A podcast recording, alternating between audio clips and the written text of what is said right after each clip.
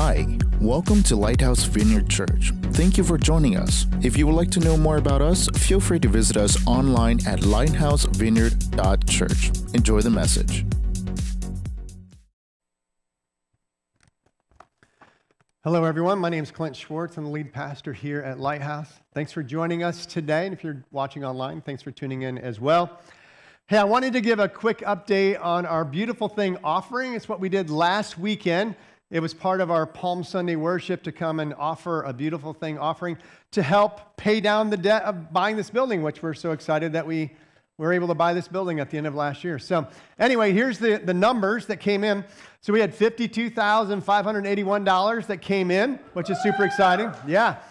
And so, we're uh, setting aside 10% to go to the, the children over in the Dreamland in Africa. And then, so we have 47,000 that we're going to be putting down on the principal of our loan. And so our new loan balance uh, later on this month when we make this payment is $220,000. So that's pretty exciting when we consider just in January we bought the building for 350,000. So yeah, so we're doing pretty good. Now, if anyone here wants to uh, help us get below $200,000 by writing a $20,000 check today, uh, you can just do that and put it in the offering box. Mark Building Fund. Thank you in advance for that. Um, also, um, we were able to send $5,000 over to Africa this week uh, to pay for 16 students uh, their tuition to go to school. And uh, so that's super exciting. Uh, that we set aside, you know, 10%, 5,200, and then this past week we were able to send five grand over there to help them with their school. So again, thank you so much for your generosity. It helps us to be generous to those who are in need. Now, next week, we are starting a new message series titled Empowered. And I'm really excited about this. This is a message series about the Holy Spirit. And we're going to be spending about five, I guess about six weeks talking about different aspects of the Holy Spirit and how the Holy Spirit empowers us.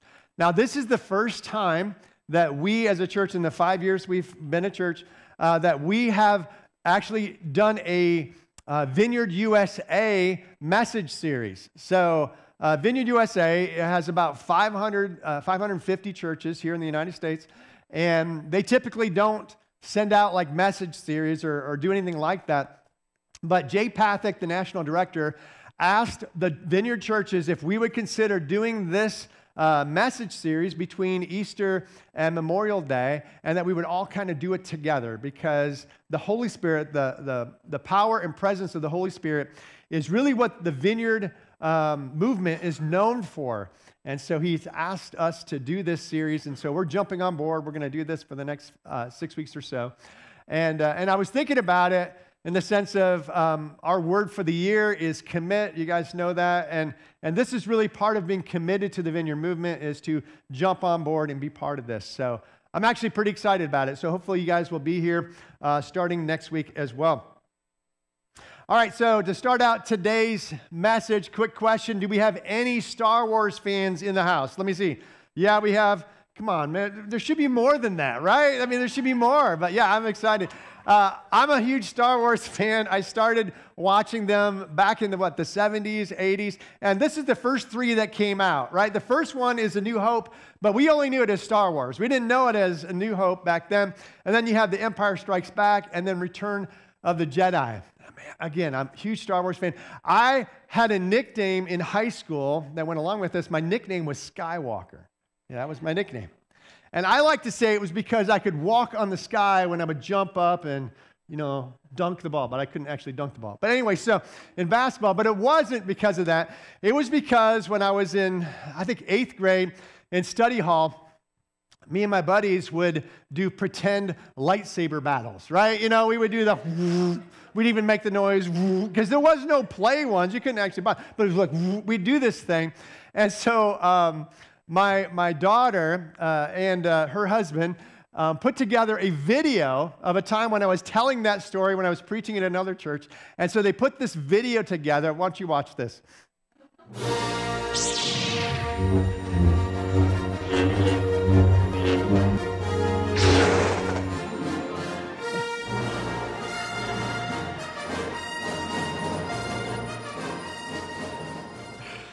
I love that. I love that. Now, that last part probably went too fast, right? So I'm going to read it to you because I love what that says. It says, Pastor Clint Schwartz, father, husband, and Jedi master. Over during his battle, rebel children managed to steal secret lighthouse plans to his ultimate weapon, the Light Star, an armored Jesus station with enough power to bring life to an entire planet. He, ho- he hopes to race home aboard the, his starship, custodian of the stolen plans that can save his people and restore freedom to the galaxy. Isn't that awesome? now, what I love about that, I don't remember if they knew that we were starting Lighthouse Church, because that was before we started the church here or not. Um, but hey, we're now all part of what the, the light base or whatever we call that. yeah, the light star. That's we're all part of the light star today, which is super exciting. Now, there are a ton of Star Wars TV shows and series and movies today, right? I mean, it's, it's hard to keep up with all of them. And I, I tell you, I love most of them, but there's one that I, I just don't like. I watched it once and I will not watch it again. Anybody know what it is? It's this one right here. Rogue One. How many of you have seen Rogue One? All right, for those of you that haven't seen it, you didn't miss anything. I'm going to tell you. I'm going to tell you the whole movie, the plot, and everything right now. You know, just going to break it all. So, for you. So, if you don't want to know about it, just plug your ears. But this is a terrible movie. Let me explain it. Let me explain it. So, the two stars of the movie are Jyn and Cassian, and, and it starts out well, right? They lead the rebel forces to steal the plans for the Death Star, and then they send it to Princess Leia, and that's happening right before the Star Wars The New Hope episode. And so, like in, in that episode, Luke Skywalker gets the plans and he ends up blowing up the, the Death Star because of it. Sounds great, right? But listen to how this stupid movie ends, all right?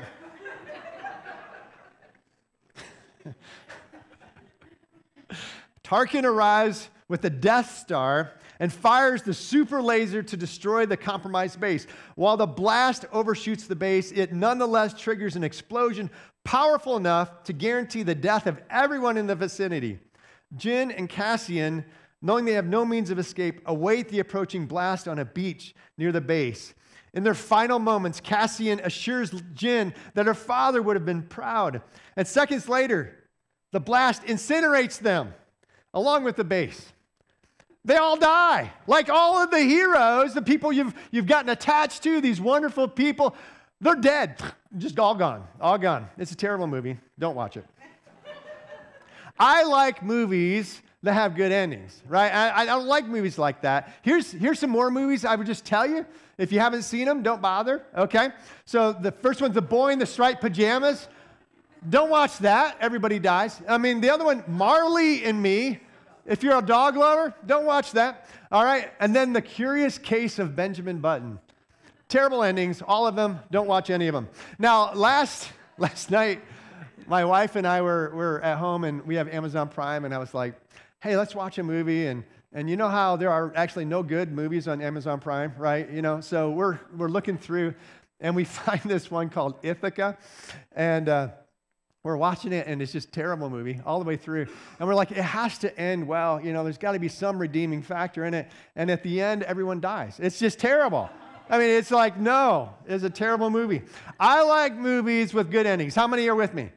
Right? Right. So we like rocky right those are good endings we like the rocky movies top gun good movies right the marvel movies most of those have good endings so most of us like movies with good endings. If, if you don't, we'll pray for you after service, okay? There's something probably not quite right. Anyway, but, but if you like happy endings, you are in the right place today because today is Easter Sunday. And this story has a happy ending. Now, it didn't start that way. The, the Easter story actually started as a tragedy, right? the hero is betrayed by a good friend. He is arrested, he is beaten.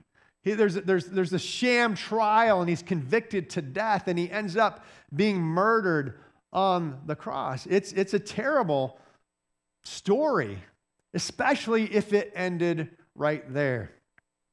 But the story has a happy ending, and, and why is that? Because there is a resurrection from the dead our hero rises from the dead. Now, without the resurrection, the story really would be a tragedy. It would be like a Rogue One type movie, right? But with the resurrection, it is simply the greatest story ever told. So today, we're going to look at the significance of Jesus rising from the dead, what we call the resurrection, and many of us know as Easter Sunday or Resurrection Sunday. We're going to talk about that. You can turn in your Bibles to John chapter 19, verse 31. We'll also have the scripture up on the screen as well. Mm-hmm. So Jesus has been arrested, he's been tried, right? And then he is crucified. Now, crucifixion was invented by the Romans to deter any rebellion whatsoever because it was the most horrifying way to die. So they would nail you to a cross. Many times they would just hang you from the cross. And you would be hanging on this cross for 24 hours, up to three days, and just hanging there, dying a slow, painful death. And after you died, they would leave the bodies on the cross as just a, again, as a warning to anybody else that would want to have an a, a uprising against the Romans. And the birds would come and, and pick at the flesh, and, and they would leave it there until there was really just nothing but bones left. And then they would take the bones and throw them into the garbage heap where they were just burned and disposed of. So Jesus, is beaten. They put a thorn of crowns on his head and they've nailed him to this cross. And this all happened on, on Friday morning, you know, just a couple of days ago. We call it Good Friday. And in the afternoon, the Jewish leaders have a party to go to around six o'clock. That's when they start their special Passover Sabbath celebration. And they don't want Jesus dying to ruin their party. They want him dead before this all happens. And so we're going to pick up what happens in John chapter 19, verse 31. It says, Now it was the day of preparation, and the next day was to be a special Sabbath. Because the Jewish leaders did not want the bodies left on the crosses during the Sabbath, they asked, they asked Pilate to have the legs broken and the bodies taken down. The soldiers therefore came and broke the legs of the first man who had been crucified with Jesus, and then those of the other. But when they came to Jesus and found that he was already dead, they did not break his legs. Instead, one of the soldiers pierced Jesus' side with a spear, bringing a sudden flow of, wa- of blood and water. The man who saw it has given testimony, and his testimony is true. He knows that he tells the truth and he testifies so that you may also believe. So, scripture records that Jesus died about three in the afternoon, right before the soldiers came to, to check to see if he was still alive. And they pierced his side with a spear to confirm his death. Now, the reason why they wanted to break the legs of the people hanging there is because when you are being crucified, you start to, your, your chest starts to compress and you can't breathe as you're hanging there. And so you have to push up with your legs just to get a breath. And so by breaking the, the convict's legs, they can't push up anymore. And so they, they die by asphyxiation pretty quickly. So that's what the religious leaders wanted to happen. So the Son of God had died at this point. All right, but the story isn't over. Let's turn to Matthew chapter 27. We're going to start with verse 57, and we're going to read the story of the resurrection. As evening approached, there came a rich man from Arimathea named Joseph, who had himself become a disciple of Jesus. Going to Pilate, he asked for Jesus' body, and Pilate ordered that it be given to him. Joseph took the body, wrapped it in a clean linen cloth, and placed it in his own new tomb that he had cut out of the rock. He rolled a big stone in front of the entrance to the tomb and went away. Mary Magdalene and the other Mary were sitting there opposite the tomb. The next day, the one after preparation day, the chief priests and the Pharisees went to Pilate. Sir, they said, we remember that, that while he was still alive, that deceiver said, After three days I will rise again. So give the order for the tomb to be made secure until the third day. Otherwise, his disciples may come and steal the body and tell the people that he has been raised from the dead. This last deception will be worse than the first. Take a guard, Pilate answered. Go make the tomb as secure as you know how. So they went and made the tomb secure by putting a seal on the stone and posting the guard. After the Sabbath, at dawn on the first day of the week, Mary Magdalene and the other Mary went to look at the tomb. There was a violent earthquake, for an angel of the Lord came down from heaven and going to the tomb rolled back the stone and sat on it. His appearance was like lightning, and his clothes were white as snow. And the guards were so afraid of him that they shook and became like dead men. I love that part. The angel said to the women, Do not be afraid, for I know that you are looking for Jesus who was crucified. He is not here, he has risen, just as he said. Come and see the place where he lay. Then go quickly and tell his disciples, He has risen from the dead and is going ahead of, ahead of you into Galilee. There you will see him. Now I have told you. So the women hurried away from the tomb, afraid, yet filled with joy, and ran to tell his disciples. Suddenly, Jesus met them. Greetings, he said. They came to him and clasped his feet and worshiped him. And then Jesus said to them, Do not be afraid. Go tell my brothers to go to Galilee. There they will see me. And after this, um, Jesus is seen by all of the disciples. He's also seen by dozens and dozens of other followers. And at one point, there was, I think, four or 500 people who saw him all at once. Jesus rose from the dead. His dead body came back to life. His heart began to beat again. His lungs began to breathe again. His mind began to think again. Jesus came back from the dead, and this is incredible. So that's our, our message title today is the incredible resurrection. And I'm going to give us some reasons why we should celebrate it, why we should be super excited about the resurrection. But first, let me pray. Father, we come to you and thank you so much for your word. We thank you for speaking to us today. Holy Spirit, come and have your way in this place. God, I pray that you would give me your words to speak and that you would give us ears to hear what you have to say to us today. In Jesus' name, amen. Okay, you can fill this in on your handout if you would like. I'm going to give us three reasons we should celebrate the resurrection. First of all, we should celebrate the resurrection because he called it out. He called it out ahead of time, right? He predicted that this would happen. And that makes it just that much more incredible. We love it when somebody calls out an improbable situation. Now, he was calling out an impossible situation, but we love it when people do that. I was reminded of uh, the story back in 1932 when the New York Yankees were playing the Chicago Cubs for the World Series. And it was game three of the World Series. The score was tied four to four in the fifth inning, and Babe Ruth walked up to the plate. Babe Ruth walked up to the plate. Here's kind of an artist rendition of what he did. But after taking a strike, he then points out to center field, calling out that he was going to hit the game winning home run. So he takes another pitch, and then this, the next pitch after that, he puts it out over the center field fence. The Yankees go on to win that game 7 to 5, and they sweep the Cubs in game four to win the World Series. Now, all of you Cubs fans knew that they didn't actually win that series, right? But yeah, so now the thing is, Babe Ruth had hit um, you know, game winning home runs before, but this one was special. It was special because he called it out, and it's known as one of the greatest call outs of all time. Well, Jesus, Jesus called out that he was going to be killed.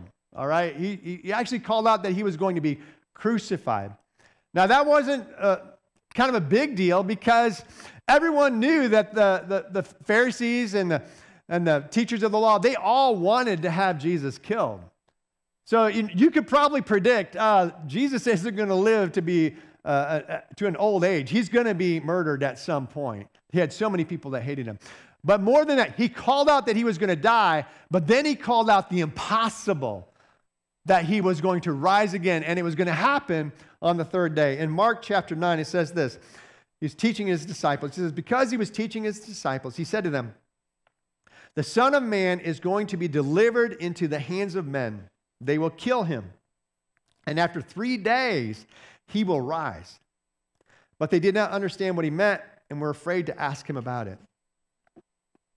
So we might wonder, okay, did, did Jesus just like tell that to a couple of his disciples? And was he kind of whispering it in the back rooms? No, he was telling everybody, hey, I'm going to die, but I'm going to come back. On the third day, I'm going to come back. So much so that the Pharisees and the Sadducees and the teachers of the law, they knew it too. That's why they went to Pilate and said, Can you secure the tomb? He said this in Matthew chapter 27, verse 63. Sir, they said when they were talking to Pilate, we remember that while he was still alive, that deceiver said, After three days, I will rise again. So they, they knew and they expected Jesus that he's going to rise again because he said it was going to happen. And they tried every way possible to stop Jesus from rising again, and, and they weren't able to. Jesus called it out. So, since he called it out ahead of time, predicted it, that makes the resurrection even more powerful. That's just the first point. The second point is this we should celebrate the resurrection because it is a one of a kind miracle. It is unique, it is incredible. There's never been a miracle quite like it. Jesus' body was dead. I mean, he was really dead. They pierced his side just to verify it. You know, you can just see the soldier coming up to him going, okay, is he faking it? You know, is he really dead? And so they, they take the spear and they poked it in his side, and there was a sudden rush of blood and water. And so medical professionals who have studied this account, they said, you know, what could have happened is that the weight of crucifixion and the weight of the sin of the world and the weight of betrayal, all of these things that he was carrying, in the end, his heart just burst. And it, there was a rupture that occurred. And so that would explain this rush of blood and water.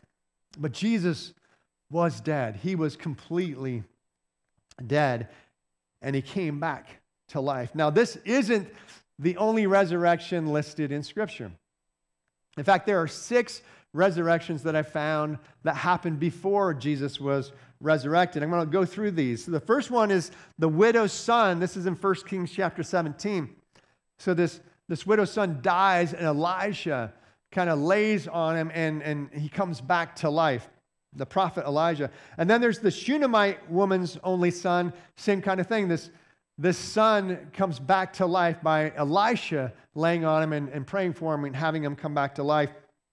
And then there was this time when this guy had died, and his friends were, were doing a, a, funeral procession. They were taking him to the tomb, and then some raiders came in, and so they're like, well, what do we do with them? And they looked around and they found Elisha's tomb, and they threw him into, threw the body into Elisha's tomb and took off. Well, his body rolls down in the tomb and touches the bones of Elisha, and he comes back to life.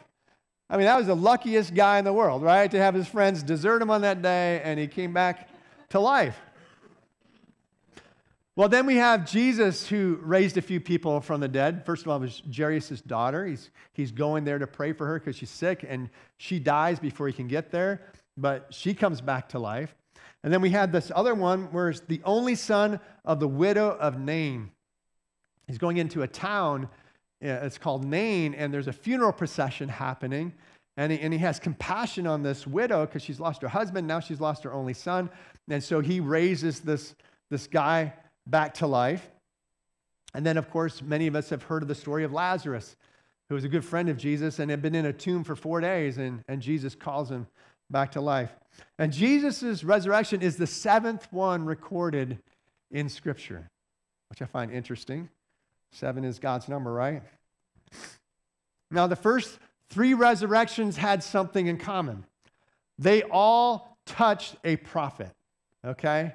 Either Elisha or Elijah or Elisha's bones, but they all came into physical contact with a prophet. And the, the, the next three resurrections all had Jesus calling them back to life, which I love that. Uh, Jairus' daughter, he says, Little girl, I say to you, get up. And to the son of the widow in Nain, he says, Young man, I say to you, get up. And to Lazarus, he cried out, he says, Lazarus, come out.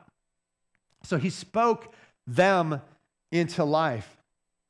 But when Jesus was killed and placed in a tomb and it was sealed, there's a, there's a stone put in the front, and then there's, there's guards put out front of that to keep everyone away. There was no way anyone, no prophets could get to Jesus' body to resurrect it, right? Couldn't happen. And then all of his disciples had scattered. They were nowhere to be found. They were afraid for their life. And so they weren't around Jesus' body or the tomb trying to call him out either. There was no one to raise him from the dead except for God the Father. God the Father came down from heaven with the power of the Holy Spirit and raised him back to life. In Romans chapter 8, it says this And if the Spirit of Him, talking about the Spirit of God, who raised Jesus from the dead, is living in you, he who raised Christ, God the Father, from the dead will also give life to your mortal bodies because of his Spirit who lives in you. Jesus was raised from the dead by God Himself through the power of the Holy Spirit. That's unique. That's one of a kind. There was no physical contact, there was no person calling it out. God Himself did it. So we should celebrate the resurrection because of that. It's one of a kind. One of a kind. And here's our last point for today. We should celebrate the resurrection because it, man, it gives us hope. it gives me hope. It gives you hope. Since the beginning of time, people have been afraid to die, right? I mean, people don't want to die. There's been a lot of you know, talk about and, and scientific money put towards finding a way to live forever, the fountain of youth, right?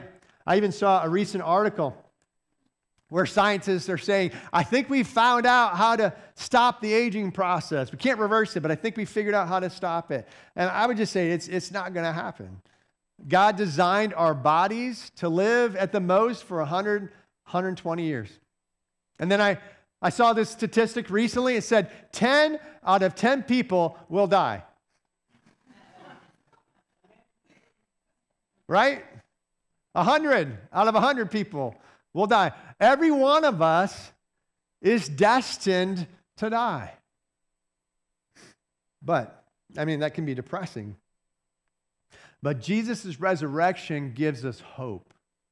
It gives us hope. Let me explain. His resurrection is the precursor to our resurrection.